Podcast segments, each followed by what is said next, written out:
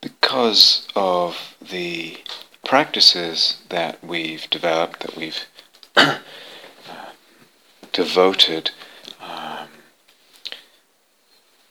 attention and effort to, for many of us over, over years, the practices of mindfulness and the refinement of attention, of the uh, awareness of and skill with the energy body, and the emotional awareness, um, insights into emptiness, non spectrum of fabrication, dwelling in states of less fabrication, etc. All that, um, because of the the practice with regard to that and the accumulation of, of those uh, skills and arts, the diligence there, um, we are well equipped for this investigation that we're unfolding.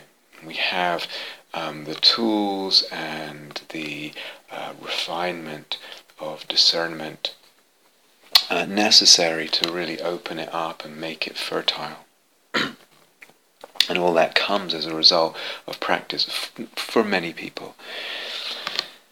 Um, and at the same time, uh, being as many of us are used to a certain uh, range of teaching and concept and direction within within a tradition, um, one can very easily, as I said, uh, doubts can arise very easily, and so very commonly someone who's had quite a bit of practice, let's say in a more uh, narrow uh, tradition of insight meditation, will say, "Isn't this just feeding the kilesas, the defilements?"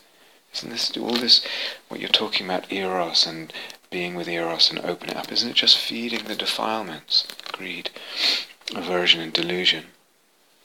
So again, can can we actually take that doubt deeper and make it uh, fertile, not paralyzing, but fertile, dynamic. Make it into a real question and look, notice, find out, so that we see that eros in the way that we are talking about it and practicing with eros has a quality. It opens. Um, it, uh, it, it it uh, supports opening. Opening of what? Opening of the energy body. You can you can feel this. Needs a certain sensitivity, but you can feel this. With Eros, the energy body tends to opening. Cosmopoesis, the, the, the perception of the world tends to opening and, if you like, deepening. The sense of dimensionality opens.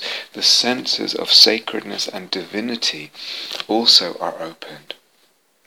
So Eros brings with it, supports, instigates opening uh, of all kinds, uh, beautiful openings. Um, and actually, in the way that we are talking about it, because of the imaginal is involved and wrapped up in what we're calling Eros, then it doesn't uh, bring this um, pressure to act out because there's there isn't the movement necessarily at all to concretizing, to simple concretizing. I have a desire for X, therefore I must get X, therefore I act to get X. There's all the imaginal dimensions that are opening out there. Uh, instead, usually. And uh, there's also Eros uh, tends to uh, relieve dukkha. Eros tends to relieve dukkha, although there is the pothos, this wanting more, so there's not complete peace there, and there's the um, the erotic tension that we talked about, etc. But in practice and in life, we can see this um, tendency of eros to open things up in a beautiful way, to relieve dukkha, and and away from a sort of simplistic. Um, uh, concretizing or being tied into acting out this or that just because I desire it. Craving, on the other hand, is opposite to all of that. It tends to close, close the energy body. You can feel it, you can notice it, you can be sensitive to it. It does not open the cosmopoesis, it does not open a sense of dimensionality, it does not open sense of sacredness, divinity. It tends towards concretizing and a sort of pressure of the impetus to act out, and it brings dukkha. Uh, and we can see that again, both in the meditation practice in, and, and in our life. So it's possible to discern between eros and craving in, in those ways and, and in others. It's quite possible to make this discernment, make these discernments. And it's not always easy and not always simple to discern between the two. Can we dare to experiment? Can we dare to question? Because this is how we're going to really find out and develop our uh, uh, discerning chops, if you like, our, our capabilities, our, the refinement of our discerning. It takes a certain daring to question the, these things, to open up these questions, to experiment and find out for ourselves. Is it the uh, SAS, the British Special Forces? Uh, they have their their motto: "Who dares wins." I think I think I think it's them. Who dares wins.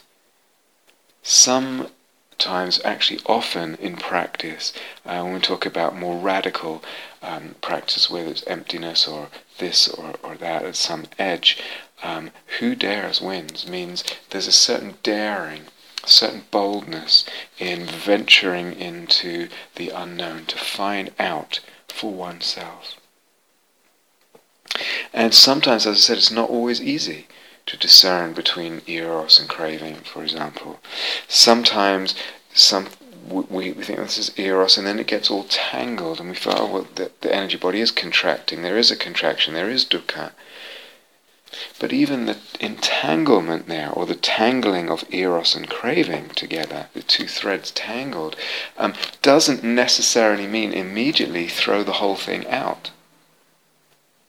This is quite important. There's a parallel here, for example, for anyone who's ever d- devoted some time and uh, some dedicated practice to developing um, samatha, samadhi. Um, and often, you know, if if you make that um, intention in practice over whatever it is, however long on retreat, off retreat, you will uh, all absolutely inevitably encounter this question of um, it's moving towards something. There's something I desire here. I desire to open up these states of, of samadhi. I desire to discover them, to master them, enter them, whatever.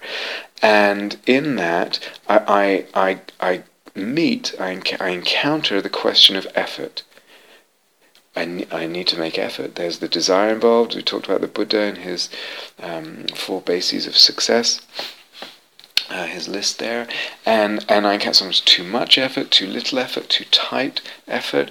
So there's going to be dukkha. It gets too tight, the effort towards the samadhi, and here's dukkha. And how many people, what percentage of people in the insight meditation world think, ah, oh, it's just painful, forget it, forget it, this is ego, this is striving.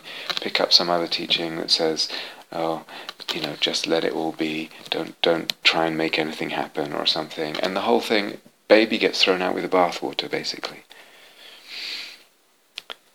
So, uh, and that's a mistake. Rather, in relation to samatha, it would be a mistake. Rather, can I learn about wise effort? Can I learn about having aspirations and goals and things that I yearn to move towards and to know and experience myself in in meditation, in spiritual life, in, in life in general, and learn how to handle that, how to relate to it wisely without either just getting completely um, entangled and, and uh, in pain around that, or throwing the whole thing out and not getting anywhere. Not really developing uh, mastery of, of samadhi, etc. So just the arising of suffering or contraction, if we're working in this area with eros, uh, etc., doesn't, uh, you know, I wouldn't just use that as a criterion of discernment between eros and craving. The two can get mixed, and our relationship with the whole thing can get fraught, and, and sometimes it gets a little tight. Remember, I was telling you about the uh, those U Pandita retreats, etc., uh, where where actually there's quite a lot of suffering in the service of something. So just because we meet a bit of tightness or entanglement or confusion doesn't mean we drop it and throw it out. It's, it's actually asking for more subtlety, more artistry in the discernment, in the balancing, in the responding. Okay? As I mentioned, you know, we can start with eros, all very beautiful, and and there's the fullness of the imagination everything, and something happens, and it contracts until it gets diverted, perverted into craving, and vice versa. We start with what's obviously a state of craving and the contraction of craving and limited seeing, and actually, with skillful, artful working, we can um, re-guide that uh, and navigate to open that uh, into into the, the beauty and the fullness of eros. So there's art here, there's skill, there's it takes care uh, in in the discernment between the two and in the navigation. If, if it is from craving to eros, but certainly in the discernment, uh, there's art, there's skill, there's care, and needs sensitivity. It's asking for quite a um, refined and, if you like, sophisticated kind of discernment. but we develop that. It's really possible. And one of the aspects I said that, as I said, that can help us discern is is the, the uh, sensitivity to the soul-making dynamic and what is happening with that soul-making dynamic, mean, meaning the um, mutual insemination, fertilization, ignition, widening, deepening, complicating, enriching of the eros, psyche, logos uh, dynamic constellation.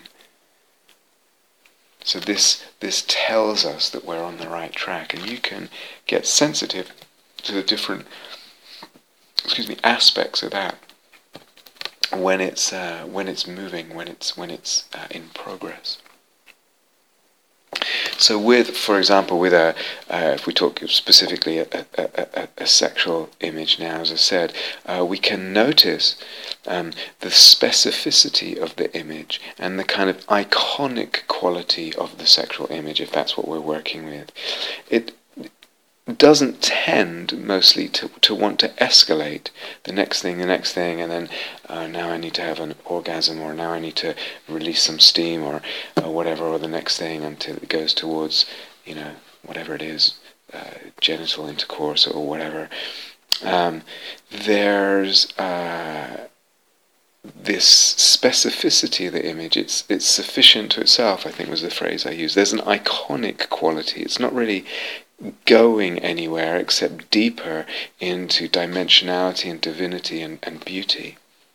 Yes, it's not going anywhere in, in, a, in a kind of narrative accomplishment sense. The pothos there, the desire for more, that goes with the eros that we talked about, tends to go um, to, to find, to discover and create more in the dimensionality, in, in the multifacetedness of the beloved other and of the self, etc., as we said in the cosmopoesis. It doesn't tend to seek its more in the, in the acquisitiveness of, of greed, uh, spreading uh, one dimensionally. I have one car, now I need three. I have one uh, lover, wife, husband, whatever it is, and now I need another sexual partner because somehow they're not interesting to me enough because I don't I don't I'm not opening to their dimensionality. So then the more needs to go out sideways to the one dimensionality. So we can recognize this difference.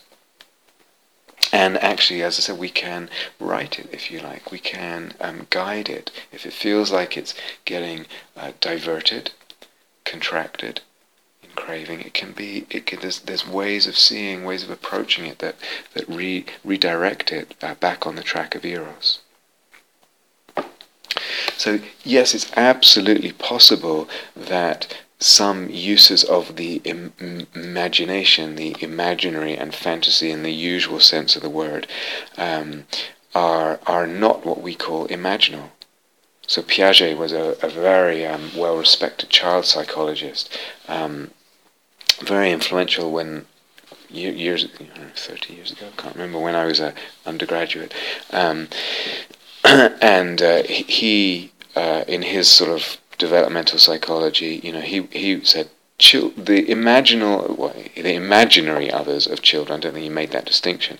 Children's imaginary others are immature and egocentric creations designed for wish fulfillment. So that was all he could see in in children's um, use of the imagination. uh, or it was helpful in planning and learning con- conceptual structures, etc.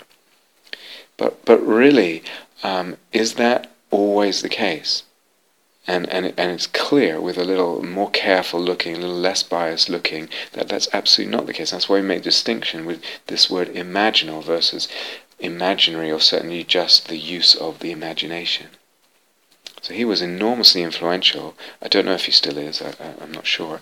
Um, and and one wonders also what was influencing him, because already by that time the imagination had uh, been severely demoted in um, Western uh, Western uh, the Western worldview and psychology. But that's not what he was referring to, certainly uh, not the whole picture, and, and not what we mean by imaginal and fantasy and you can you can tell is it is it wish fulfillment? As we said you can tell sometimes uh, in in the sense of the autonomy of the image. And some people might want to discern because they sense uh, between let's say the imaginal and the imaginary of eros and craving because they sense the autonomy of the imaginal other. And that, that it has a kind of independence and intelligence and can actually surprise us actually its actions or what it says or uh, what it does in relation to us surprise us. And I could give so many examples of this, but just one's come to mind now is actually there was much more to this image um, that may be relevant to other points that we want to make later, but um, but I just want to share right now just this kind of moment really in an in, in image uh, because it's significant is relevant to what I'm saying right now, the point I want to make right now. Working in practice with this beautiful erotic imaginal meditation, and um, and there was something at the same uh, something um, I don't know how to say in the in the wider politics of the Dharma world that had upset me and also had affected me directly, but it was sort of um, really a, a, much wider issue. And so I, I was kind of disturbed by that, and I could feel that I really wanted to kind of go in into that and um, dwell with it and not really engage this erotic imaginal uh, meditation there, and uh, um, the uh, beautiful in this case was a beautiful woman that, that was in the meditation there at some point um, took my hands and put them into uh, the, the, the prayer mudra, uh, Anjali. It's not called Anjali, but I can't remember what the name of it. The prayer mudra, you know, you know with the palms pressed together. And uh, she, she took my hands, put them in that posture, and then um, uh, mirrored that gesture herself with our fingertips touching, uh, as if to communicate, you know, just just forget about that right now. We have this beautiful devotion to dwell on, to um, feed on, to attend to between us, and uh, that really wasn't kind of what I wanted to, to dwell on at that point. Another part of me was kind of really wanting to figure out this bigger situation and upset and wanting uh, to kind of get into that. Um, so there was a kind of autonomy there, and her intelligence, and of course it was the intelligent thing to do. There was a deeper wisdom there. Um, but we get the sense, so I could give so many examples of this. Is it really my wish, as I asked the other day, is it really my wish fulfillment um, that's happening in in uh, the erot- with the erotic imaginal. Here countless examples of that possible. Um, uh, so some people may want to use the um, the sense of the autonomy of the imaginal other as an indication.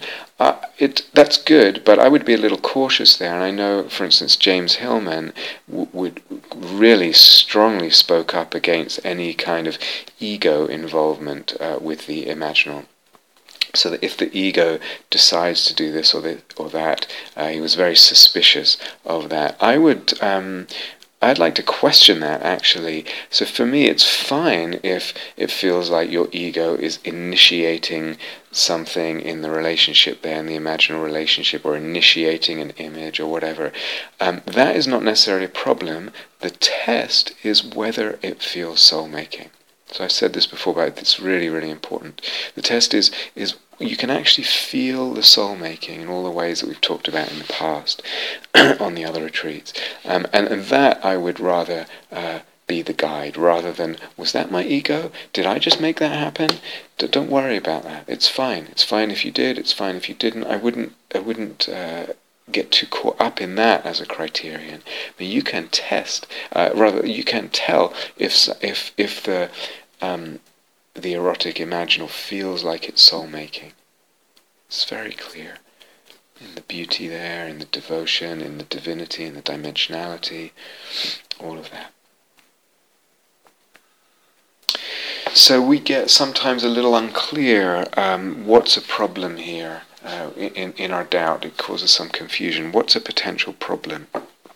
Uh, and so, for instance, as already touched on, you know, uh, sometimes, uh, you know, uh, something that happens with an image or an image itself um, or an erotic relationship with images is really intense or just really weird compared to what other people seem to be speaking about or what we know from uh, what the culture feeds us. And very easily a person can think, I'm nuts. I'm crazy. Or if I'm not crazy already, this is this is taking me towards craziness. I'm going crazy. If I follow this, I'll go crazy. Uh, and and this is the voice of fear and the voice of the indoctrination from the cultures that we move in. Um, that, as I said, it, the the imaginal has no place. It's not given a place in the culture. We have a suspicion unless it's quite contained.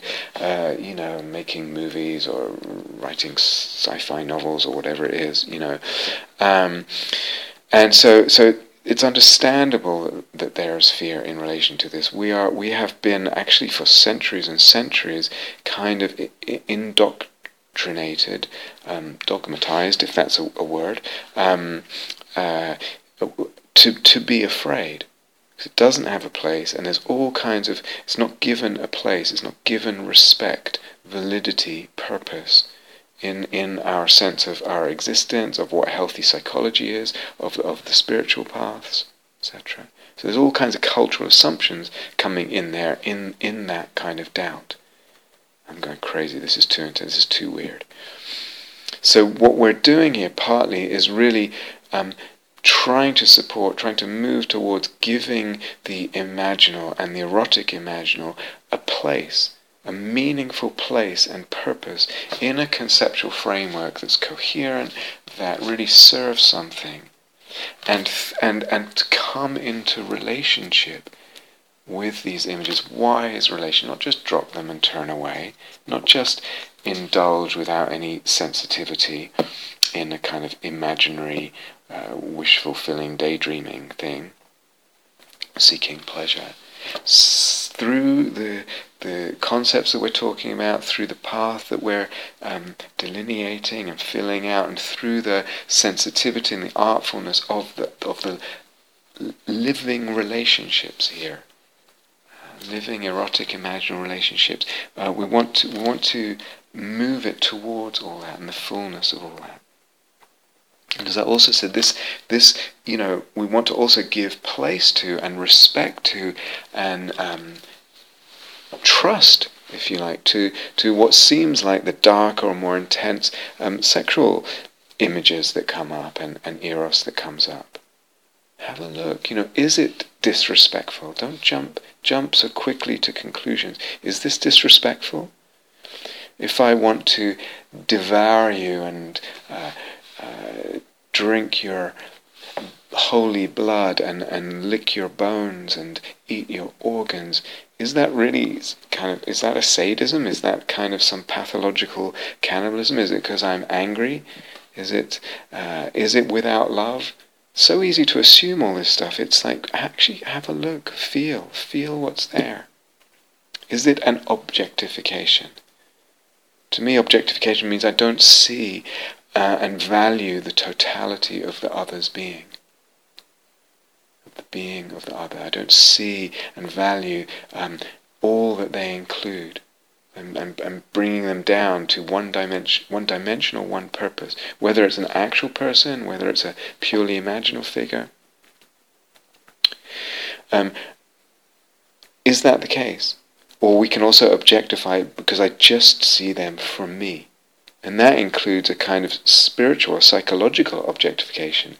I just see this imaginal figure, or this person, this teacher, or this whatever it is, or this partner. For it, they just exist. I've kind of shrunk down my seeing of them. They just exist for my growth, for my psycho-spiritual process.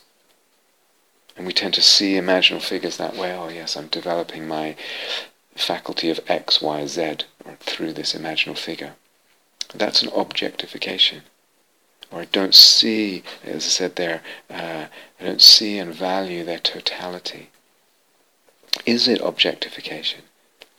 And if it is, what do I need to do to let it fill out? Is it out of control? People often feel, oh, this, this, this will take me out of control, or this is out, out of control. Is it? Maybe, maybe a little bit at, at one level, but that's just the nature of things.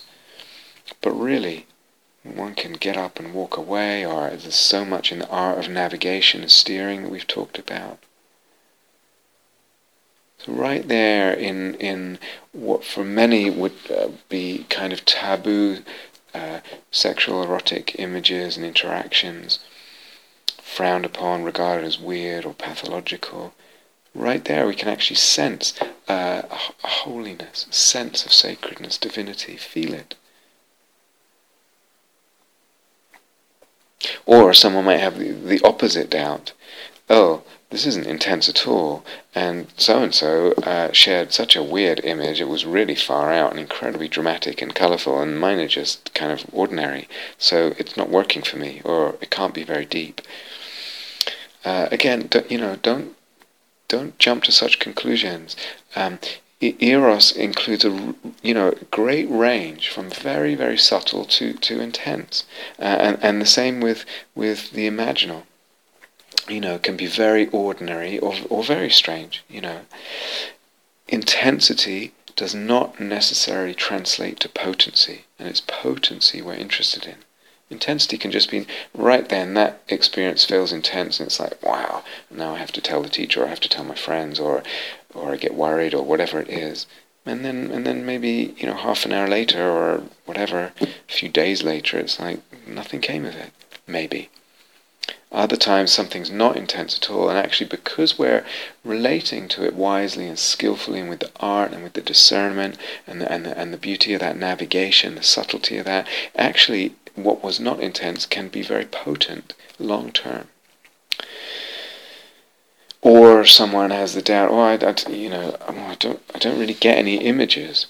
Uh, and I've been through this on, on the other retreats, you know.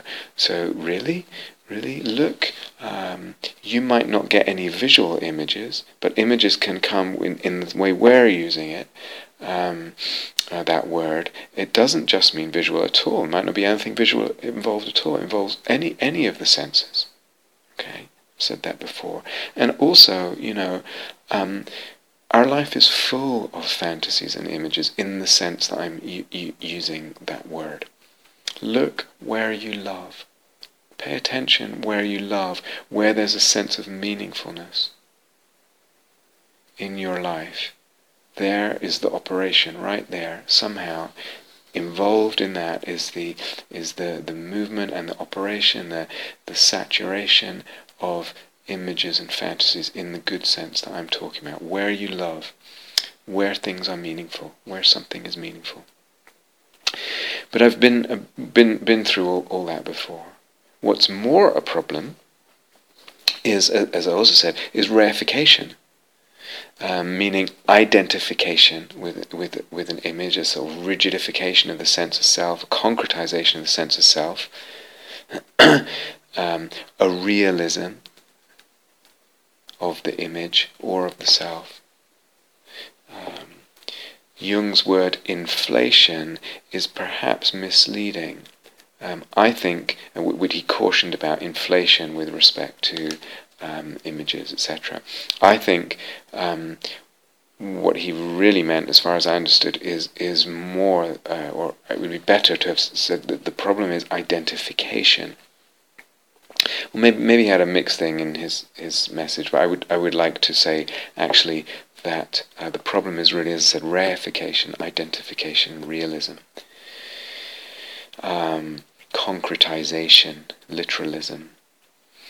Um, it's not a problem uh, if to the undiscerning mind an image seems grandiose. Often as we oh, I can't possibly attain that kind of image. Sometimes they're beautiful images, images of service, and someone goes, oh, that's too grandiose to, that's me in some Mother Teresa fantasy or whatever. Um, or if an image seems ungrounded because it's very light and insubstantial and involves a kind of, perhaps a kind of flying or all, all kinds of things or if it's weird, as I said, or pathological, if it's not politically correct or psychologically correct. For instance, if it's if it's a sexual thing and it involves some kind of domination or submission, that kind of thing. Oh, that's that's uh, that's not psychologically correct. It's not politically correct. This or that. Um, the undiscerning mind can be too quick to jump in here with certain pre-packaged psychological truths about what it's suspicious about, what it's afraid of. But rather, the problem is realism, uh, reification, identification. And um, it's a problem if, as we said, there's not a kind of equality and pervasiveness of seeing image as image, of seeing the emptiness of everything. So self, other, world, eros itself, body, all this must be seen, uh, if, it's lopsided, where we see image as image and where we don't, where the soul making is able to open up the dimensions and where it isn't. That also can be problematic, as we've, we've talked about. Or if there's a rigidity, uh, so we talked about, for example, the image of or the ideal of of being a passionate person or being an equanimous person, equanimous person, and the the image and idealization that's kind of wrapped up in that has can have a kind of um, it can actually be a kind of attachment. There's a, there's a an attachment to uh, uh, to an image um, of of what eros looks like, passionate like this, or for example. There's a rigidity there to the image. So all these are more the problem.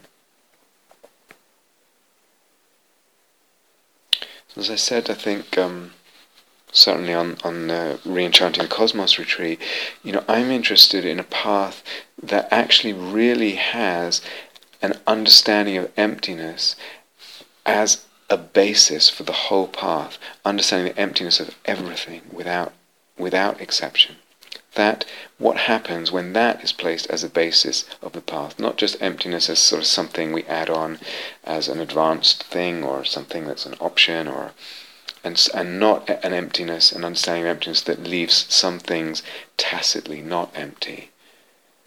The process or the time or the awareness or the things as they are or whatever it is.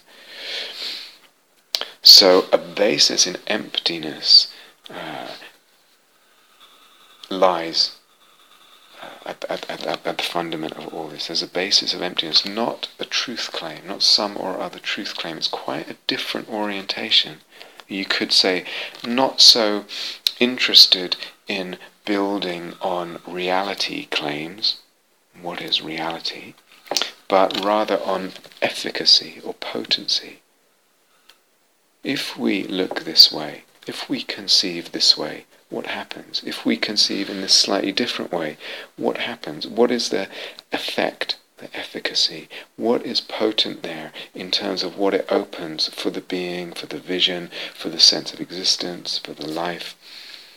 And what happens when we conceive only that way, or look only that way? So efficacy and potency um, rather than reality as criteria for how we move here and what we kind of base our judgments and discernments on. And this I know is, is difficult sometimes, this idea of um, it's not real. how do I trust something that's not real? Uh, and if it's not real, or if I'm supposed to question, is it real? Is it not real? And, and if I if I have this um, unsureness there about understanding the real, not real sort of uh, middle way, um, a lot of doubt can can ha- can uh, come up with that. So an understanding of emptiness really opens a tremendous amount of possibility. It gives a basis of legitimacy to all kinds of um, beautiful and exciting soul-making uh, uh, uh, uh avenues for us. And so doubt can, when we really understand the emptiness of, of, all this, the doubt can really subside. But some people may be not quite ready for that, you know. So I appreciate that. I also think, um, a that this can be developed. We can really develop this um, this kind of stance and understanding that is a kind of middle way between real and not real, a kind of imaginal version of the or version of the middle way related to the imaginal. um, between existence and non-existence, that that's developable. We can we can really develop that um, as we're going with these kind of practices, or in parallel through emptiness meditation, or just through the imaginal itself. Um, so in terms of the emptiness uh, understanding, oftentimes there's there's some degree of insight into emptiness that a person can draw on. So, for example, someone has maybe they haven't done the whole emptiness thing and, and really seen the emptiness of everything. That's actually pretty rare, um, but they've done enough to see you know some degree of the emptiness of self, uh, and to a certain level, and and it's like that right there they can draw on that on that um, parallel insight because they see some degree of the emptiness of self and yet they don't dismiss the self. They don't um, spit at it or ignore it. They have respect for their self and for other selves. Um, and they have care for the self uh, for selves. And and they perceive selves knowing that they're empty, they have that insight, but they perceive them and they relate to them, and sometimes they drop that perception, etc. Knowing that they're empty, they can perceive, relate to, care for uh, the self. Yes? So that's a level of this seeing that something isn't real, and yet um, entering into relationship with it, a relationship of respect and interaction and taking seriously caring. And similar with the imaginal. So if you think, oh, I, I, don't know how to do that, maybe draw on some level of the insight into emptiness that you already have integrated. Already. And you, you see, emptiness does not mean um, I need to completely reject something, or I never perceive it, or I never respect it. It's the freedom to, to move. Uh, when we see the emptiness of something, it opens up a freedom of choice of ways of looking. So, yes, I can see through this thing and kind of not give it attention, or, uh, or I can give it attention. I'm free. The emptiness makes me free either way. Yeah? And I can, as I said, relate to it knowing that it's empty, but still respecting and caring. Same, same with images. And I, I would, my experience teaching this is also that someone can have very little understanding of emptiness uh, from their previous practice, and there's somehow a sense for them that they can notice in working with the imaginal that it is, as, as I think I said uh, the other day, it's, it, it has this kind of theatre quality to it.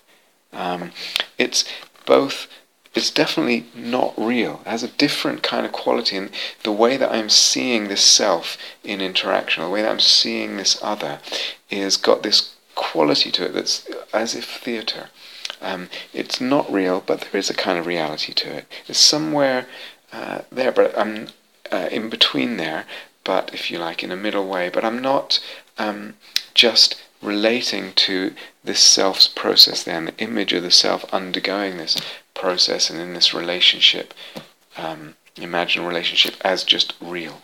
Or what I see of this self is just it's a reality there. There's a there's an element, uh, rather a feel, a quality of theatre to it. And I'm not sure whether that word theatre is related to the word theos uh, for divinity. But that sense, even without um, practicing emptiness, sometimes, sometimes you can actually get that sense of, oh yeah, that feels different. Even in using, opening to the imagination in regard to some kind of psychological work on the self, for example. Uh, I was talking the other day with someone that, working with the inner child, um, that whole kind of work in, in, in therapy, which um, was popular some years ago, or certain other ways of working where the imagination is allowed. There's some Ridhwan uh, inquiries, etc. And there's the imagination at work there, and very skillfully used, very beautiful. But the self um, inquiring, the self looking at that imagination regards it as real. This is a real aspect of self. It, doesn't have the quality of theatre to it. So imagine it's something different. And we can notice when it's one and when it's the other. Even if I don't know anything about emptiness, it's got it's got a different um, quality to it. The quality of theatre, the quality of not being real, yet still being really potent,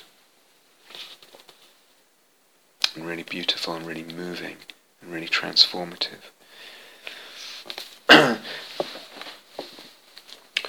and uh, again, something I mentioned before, but so important to say it again. You know, that the the big picture, the conceptual framework, will help with our sort of mm, doubt in in the big sense, but also in terms of micro choices, moment to moment choices in practice.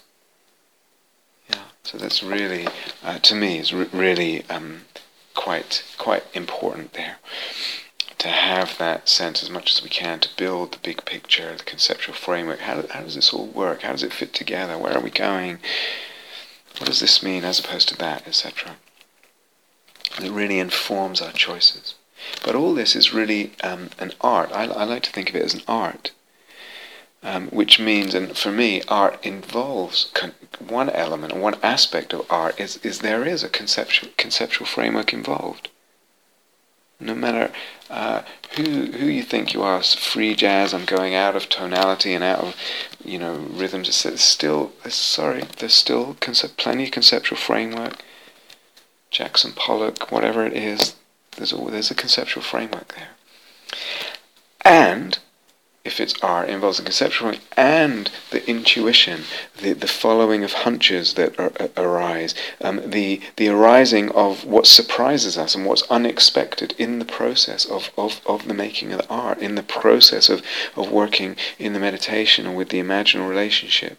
And then there's the, the improvisation of responses to and the navigation of all that.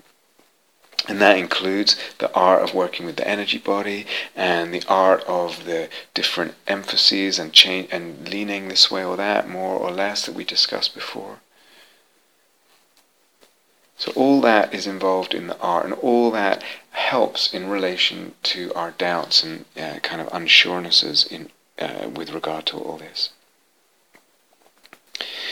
understanding the conceptual framework, as I said, functions as a kind of, uh, to, gives context, gives support, like that trellis in the rose garden.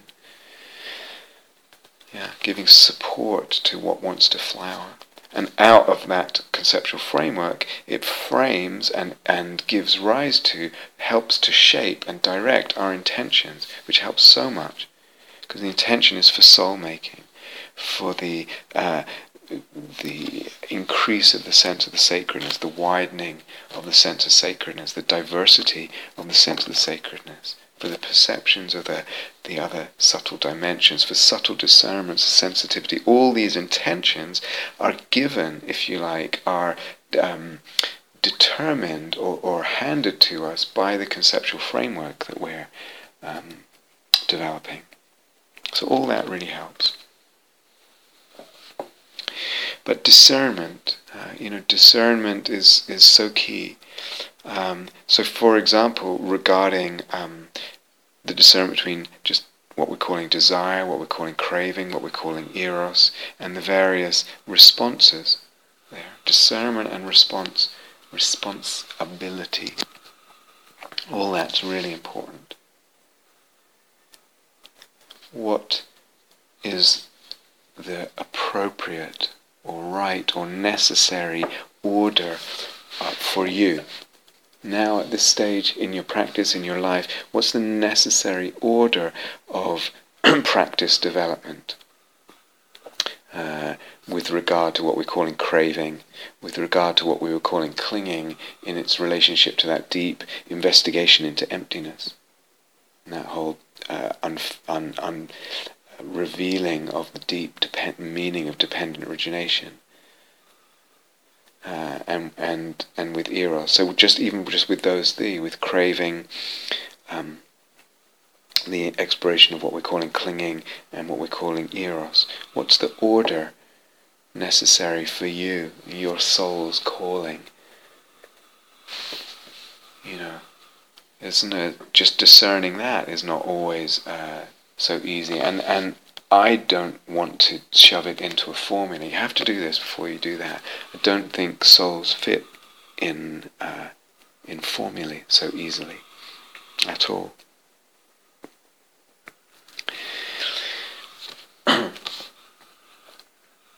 But if we want to explore uh, making a little more finer distinctions, uh, discernments here. So, um, for instance, between um, eros and or, or the question of eros in relationship to resting and also in relationship to jhana practice and in relation to metta practice. So some of this we'll revisit, but I just want to say a little bit about this now and get a sense of um, how the how the discernment can go even deeper.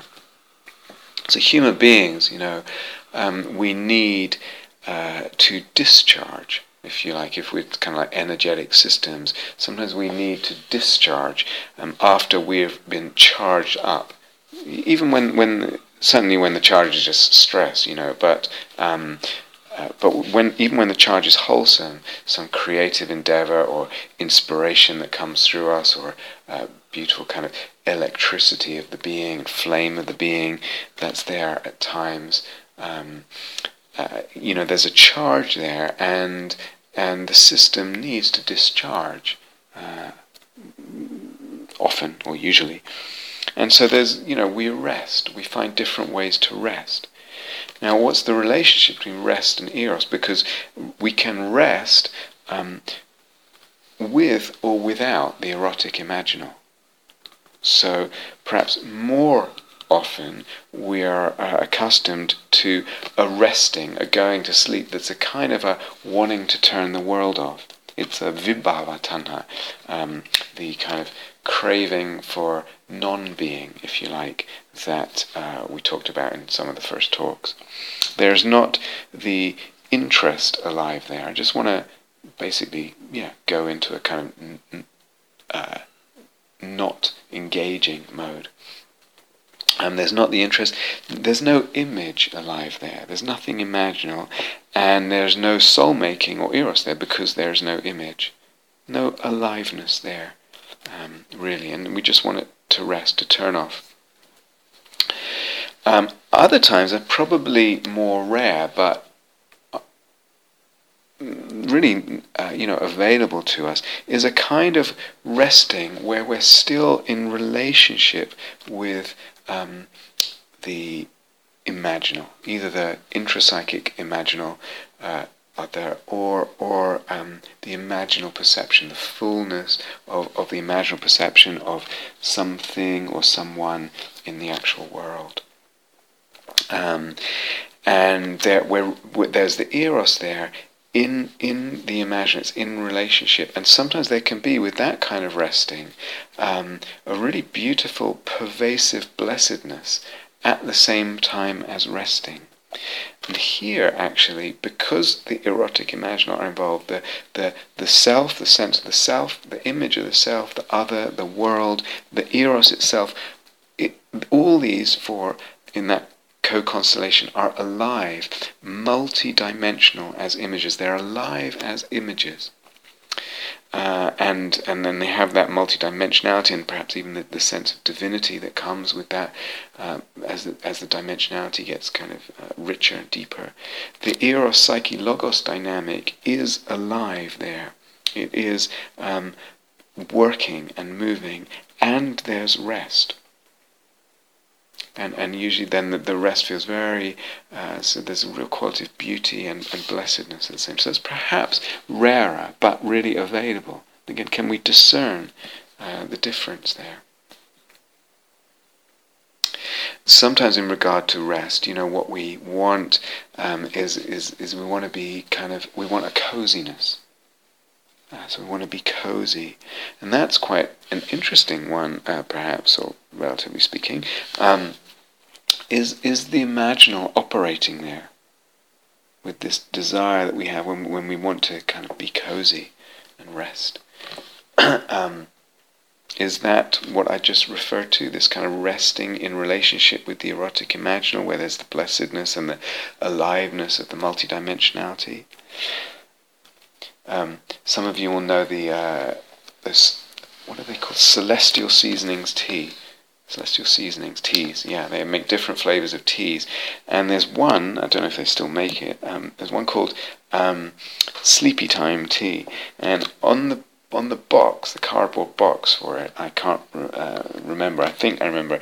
Um, there's a, a, a, sort of drawing picture of a, a, cute teddy bear dozing in an old armchair in his um, what are those things called sleeping gowns or frocks or whatever they're called, like those old-fashioned things that people used to sleep in, um, and a sort of floppy sleeping sleeping hat, and he's by the fire in his living room, uh, in his snug. I learned that new word because I have one. Uh, in my in in the cottage that I'm renting, a snug is a is a little old-fashioned um, living room with, with a fireplace and sort of armchairs, and it's sort of little, and and the whole idea is that it's snug, it's cozy. Um, actually, the one I have is, is completely freezing and drafty, so I don't even sit in there. But but that's the that's the idea. So he's he's in this uh, old armchair, dozing um, in his sleeping sleeping gown and floppy sleeping hat by the fire. And so, okay, well, there's an image. There's the image on the on the uh, box of the tea and uh, it has a certain attractiveness to us.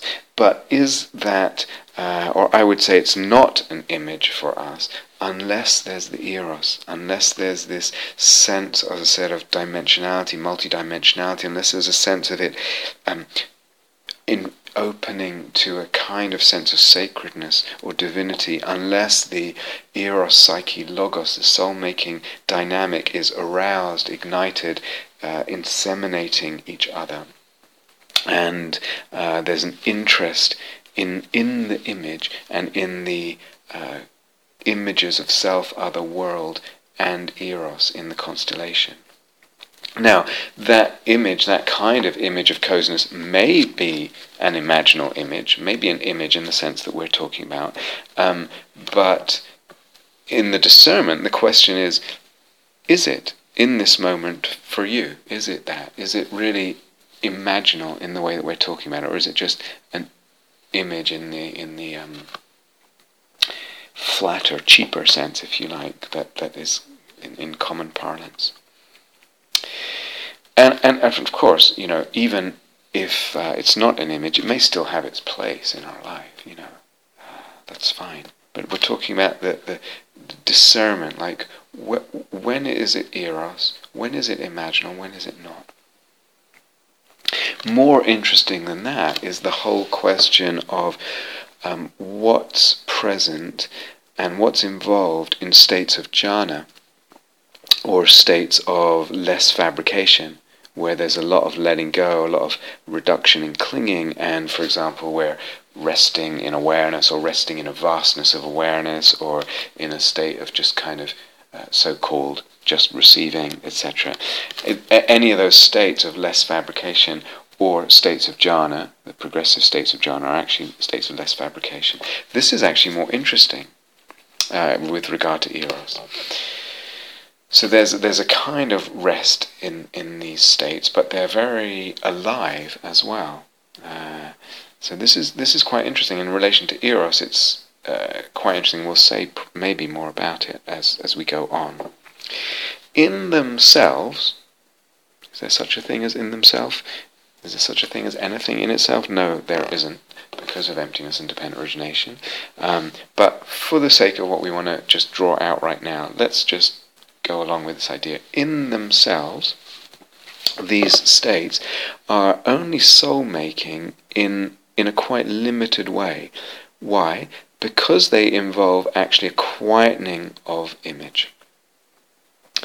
Uh, you, you, understand? There's le- jhana, etc., uh, states of these less fabrication. Everything, all perception and ima- both perception and imaginal perception are, are getting less. So um, they there's a quietening of the imaginal faculty among other things. Um, and although the, the kind of the series of, let's say, jhanas or states of less fabrication, although it moves on, so there's something beyond this state until a certain point, um, there's something beyond this state, each state by itself it doesn't have an unfathomability, a sense of unfathomability of meaningfulness. It might have another kind of unfathomability. So I actually think jhanas are unfathomable in, in quite specific ways. Um, uh, for instance, the degree of concentration uh, is is kind of like, you know, it, it, it's in a way it's infinitely um, it's infinitely increasable in any jhana.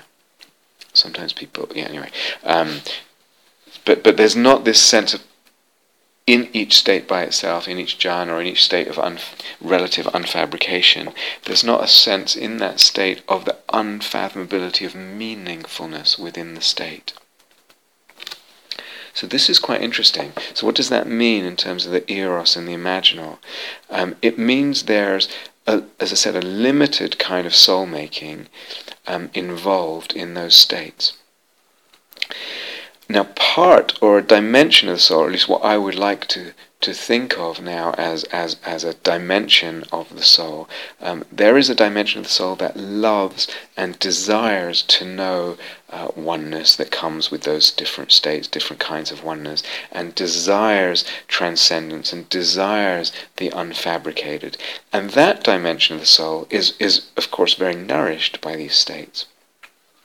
But the dimension of the soul that we've more been talking about so far um, is only nourished and supported by uh, these states um, and is only involved with the practice of the jhanas or these states of less fabrication through the fantasies and conceptual frameworks that um, are in place around or are involved in the experiences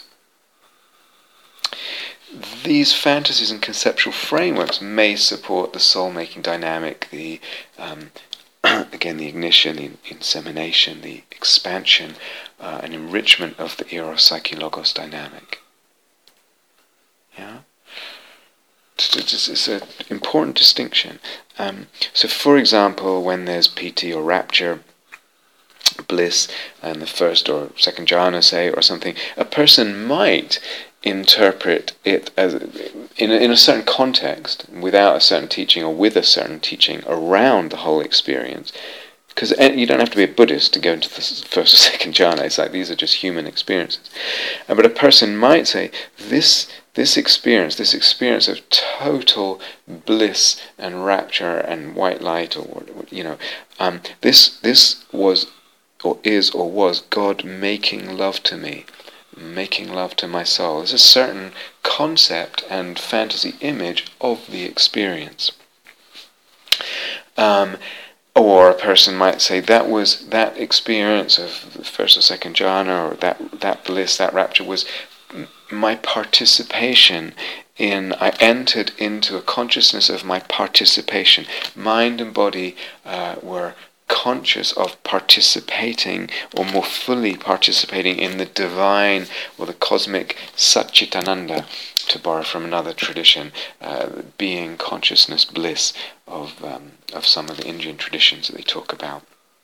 Now, neither of those, God making love to my soul or my participating in the divine uh, being consciousness bliss Satchitananda, um, it, neither of those are classical uh, ideas, uh, Buddhist ideas, of course. What's probably much more uh, likely within a Buddhist framework and a Buddhist sort of stream of teaching is um, the sense of like, wow, not only was that really amazing and pleasant and beautiful in its way, but I am experiencing what the Buddha described. Come out of this jhana first or second, go through these jhanas, uh, you know, however many, and there's really a sense of, wow, that really matches his description. I, I am now experiencing what the Buddha taught and described uh, thousands of years ago. I am I feel myself walking the path of the elders, walking um, in the path of the tradition. Um, and this can be such a beautiful feeling um, and such a striking sense. But there's a there are fantasies wrapped up in that. Fantasies of tradition, fantasies of self, uh, and I'm, I'm, using this word in a good sense, fantasy. Yeah? Fantasies of tradition, fantasies of self, fantasies of awakening, moving towards awakening, on the path towards awakening, fantasies of the Dharma, uh, all, all, that. Um, so the soul making, in the way that we've been talking about it, comes in the fantasies, in the concepts around the experience of the quietening of the uh, perception the unfabricating, the jhana, the quietening of the imaginal. And also in the, in the longing to know, uh, to attain and experience um, these states that are beyond those states that are beyond what I already know. So they kind of live in my imagination as a beyond for the pothos to kind of want more of. Uh, the, the very beyondness creates an eros, and in relation to them and the self and the tradition and all of that, there's this uh, erotic imaginal connection. But it's in the fantasy and the concept around, for the most part. Kind of soul making that we've mostly been talking about on, this, on these retreats. What about, uh, to make another discernment, just to draw out the, the subtleties of discernment here, what about um, the experience, for example, of resting in the lap of the Buddha, or resting in, in Grandma's love? Remember when we did, if you were there at the Re-Enchanting the Cosmos retreat, and we did uh, the exercise at the beginning with the imaginal figure of love, what we called it the imaginal figure of love.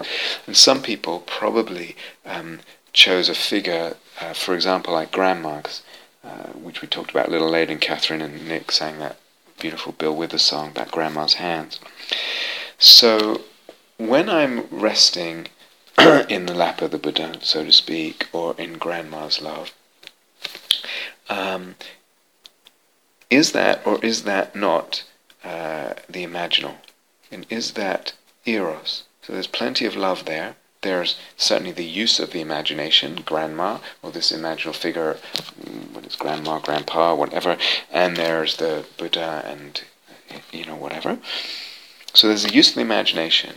But if grandma, um, or wh- whoever it is in the image, if this uh, figure of the imagination um, represents simply metta, or simply unconditional love, that's that's actually great and lovely and can be really really helpful and important.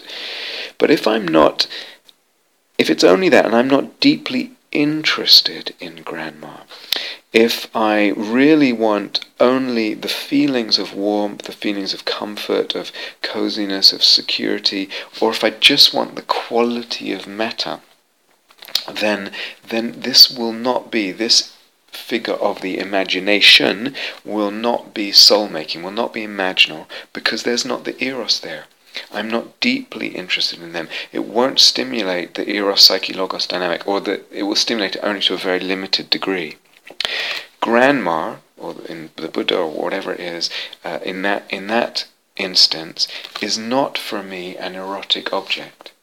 Remember, erotic doesn't need to be sexual, but she's not an erotic object in the sense that um, that has this unfathomability of wanting more, of discovering, uh, of enriching, complicating through the eros psyche logos dynamic. Um, there's not an aliveness and uh, arousal um, of the interest um, in her and her depths, if you like, her dimensionality. There's not the sense of the divinity there. It's very sweet, it's very lovely, it's very helpful. There's not the divinity, the unfathomability, the mystery uh, that one finds in. I don't find that in her, those, those aspects, those dimensions. M- maybe, you know, it, with grandma or with the Buddha in that kind of f- flatter way, we want to sleep a bit and just sleep and rest in, in that kind of love, in that kind of comfort and security. And um, that can be really okay, really okay, but it's not soul making. Yeah, so just to make this discernment can be really okay, and it may be actually necessary sometimes, perhaps at certain stages in our life um, or certain stages in our practice. It may be really necessary, but it's not soul making or it may be that we're relating to it because we we're actually using it in a certain way uh, to get in. We're using this um, imaginary figure. Uh, figure of the imagination to get in touch with, for instance, the quality of, of metta or a certain degree of metta, and then we actually forget them. We forget grandma. Grandma, in that case, is just a springboard, a kind of touchstone for uh, towards or for, for a quality of metta. So it's skillful. You use that, you get the quality, and then you can forget grandma. Um, great, skillful. It, it's a, it's a, as I said, a springboard, a, a touchstone into the quality of metta. But the soul making then will be limited. Yeah, it'll be limited soul making because it doesn't have this uh, interest in her and her unfathomability, her dimensionality, and her depths. So, if um, I'm primarily, if at any time I'm primarily looking for pleasure or for rest in, in this sense, or or just for the quality of metta, or if the self and the other, the images of self and other, are too concrete and not unfathomable, um, as images are, in the sense that we're using them, not unfathomable, they're too concrete, um, then at best, in those cases, uh, the soul making will be very limited, and the opening and the um, expansion and the fecundity of the soul-making dynamic of eros, psyche, logos together, uh, working together, will, will be very limited. So there's all, all kinds of discernments uh, that I, I think are important um, as we as we sort of develop these practices, develop our range, and go into this territory.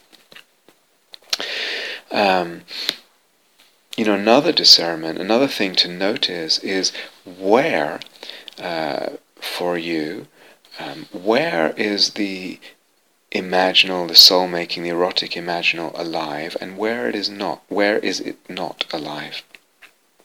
So, for example, some people um, in meditation or with respect to meditation practice, there's actually very little eros. There's very little kind of arousal of interest maybe in general, but there's there's very little um, in the way of images, imaginal images of self, other, world, eros, alive with respect to or in meditation. Whereas in in uh, some relationships in their life or some actions in their life, um, all that is alive.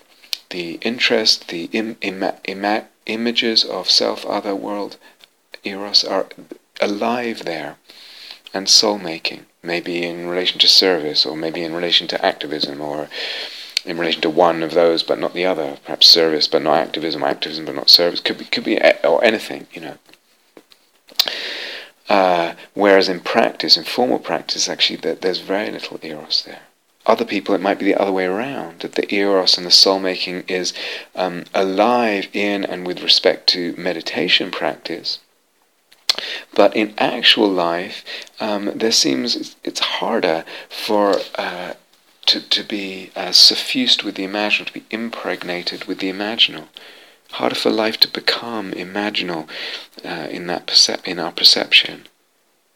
Harder for soul making in life, in, in, in activity, in relation to the world uh, more widely. Now, either of those two uh, types or categories, if you like, uh, either the one who has the soul making um, in the world but not in the meditation, or the other who has the soul making in the meditation but not so much in the world and activity. You know, very easily when, when there's something's not working in my practice and, and very easily one of the um, sort of answers that a person gives themselves is I need more concentration, I need more samadhi.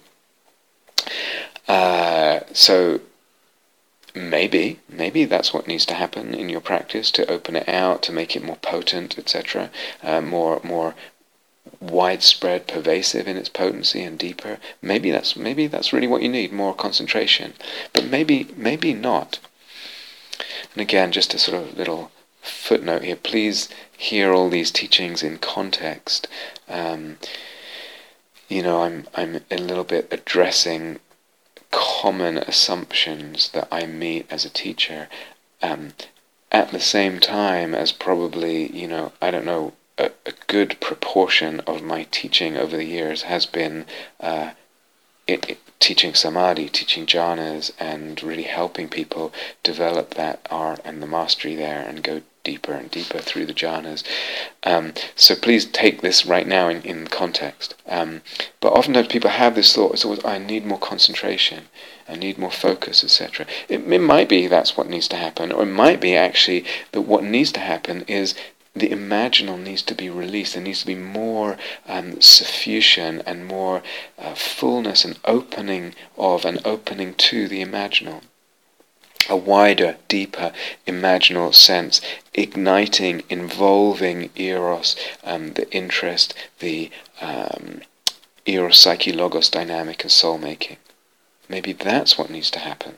That's so somehow I need to find, allow it to spread to the areas where it isn't. Or it might be that the kinds of images and fantasies that are operating are too restricted too narrow. You know, so again, could be many, many examples here, and I've given in the past in relation to engagement or whatever it is, or or also in relation to ac- actual meditation, many, many possibilities.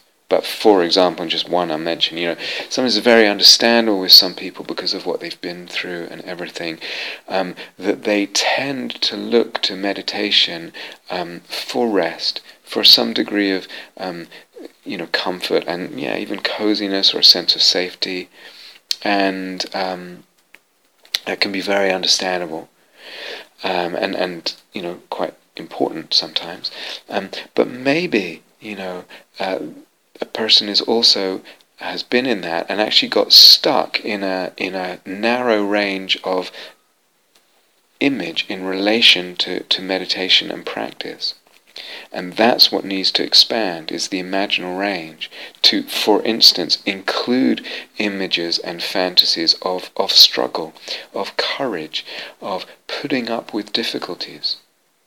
Uh, the fantasies of nobility, the nobility of courage, the nobility of being able to sit through the fire, through the struggle, through the difficulty, the, the nobility of the, the soul's willingness to do that, the self's willingness to do that, the beauty of that. Sometimes that whole range of fantasy is missing in a person. They just don't have uh, that, that there. And, and without these, there's a kind of uh, you know, with all the best intentions, there's a kind of flaccidity in, in, in, in in their practice. They keep, somehow, something keeps collapsing because it doesn't have the imaginal support, it doesn't have the filling out of the beauty of the fantasy that would allow one to sit through the difficulty. It's not rendered beautiful.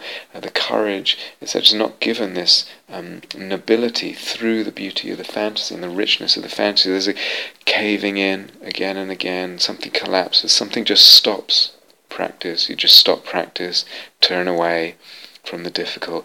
Always um, looking every time for what's easy, for what's comfortable. Because there isn't the imaginal support for something else, for a different relationship.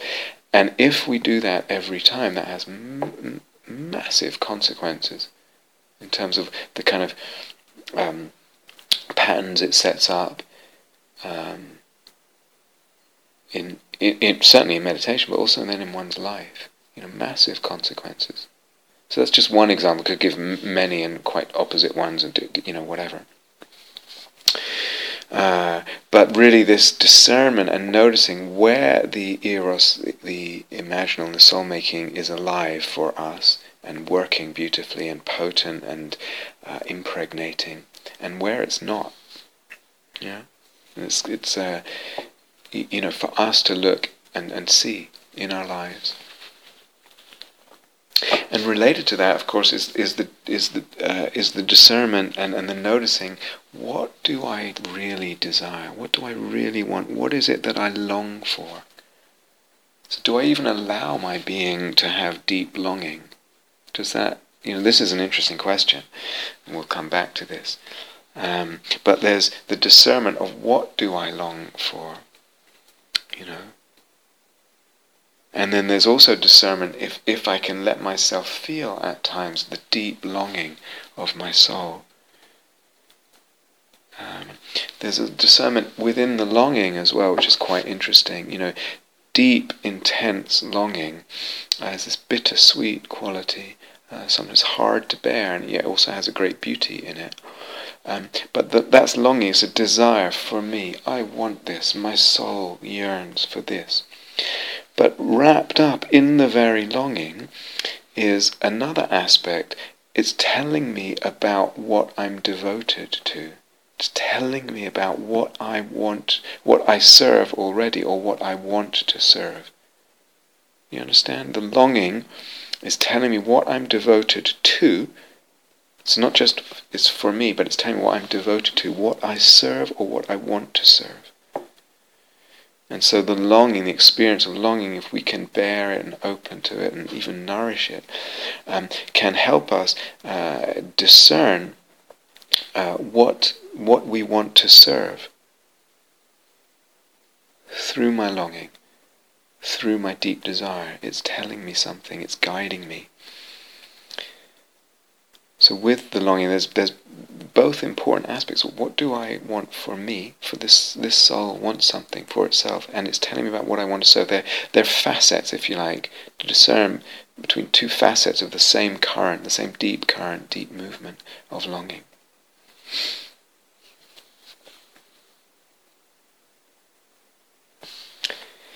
And again, you know, in relation to all this and the doubt that arises, and and um, why why is this important? Um, why is this thing about longing important? Well, it, it's exactly, it's what matters most deeply to us. It's almost a definition of, of importance. It's what matters most deeply to us. You know, and it matters to make these discernments.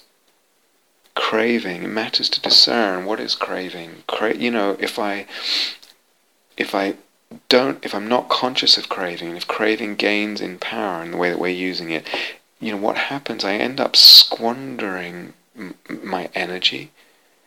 I end up squandering the treasures I've been giving. I end up dissipating uh, my soul, if you like, my chitta, the, the energy, the strength, the coherence of it, the beauty of it, the gift of it. I squander and dissipate in the end. I squander and dissipate my life and my soul through craving. And the discernment of what we mean by clinging and the exploration of all that, why is that important? Uh, because through that I can really understand something profound, radical, utterly surprising in a way that opens up the whole sense of existence. That's important. It's important to know what matters most deeply to, to the soul, the longing. It's important to know what is craving and therefore squandering or dissipating one's life. It's important if, if it's given too much, uh, you know, leeway and power. It's important to investigate clinging because of the the, the, the jewel of, of, of, of the Dharma and the teaching of dependent origination, emptiness, and what that can open for us. And it's important to discern eros because it brings soul making. And soul making is what the soul needs, what the soul loves. Soul making is what the soul needs and loves. And soul making needs eros. Uh, or souls to different degrees, let's say, need eros and soul making, more or less. We'll say more about that later. But it already exists. Eros and soul making in our life already exists. Uh, we need to acknowledge, it's important to acknowledge it, to see it, to discern, to see that it's different from craving or just any old desire or, or whatever. To understand its movement and to care for it. It's important to dis- make these discernments, to be clear, and to care for what serves what opens beauty, what opens a sense of the sacred.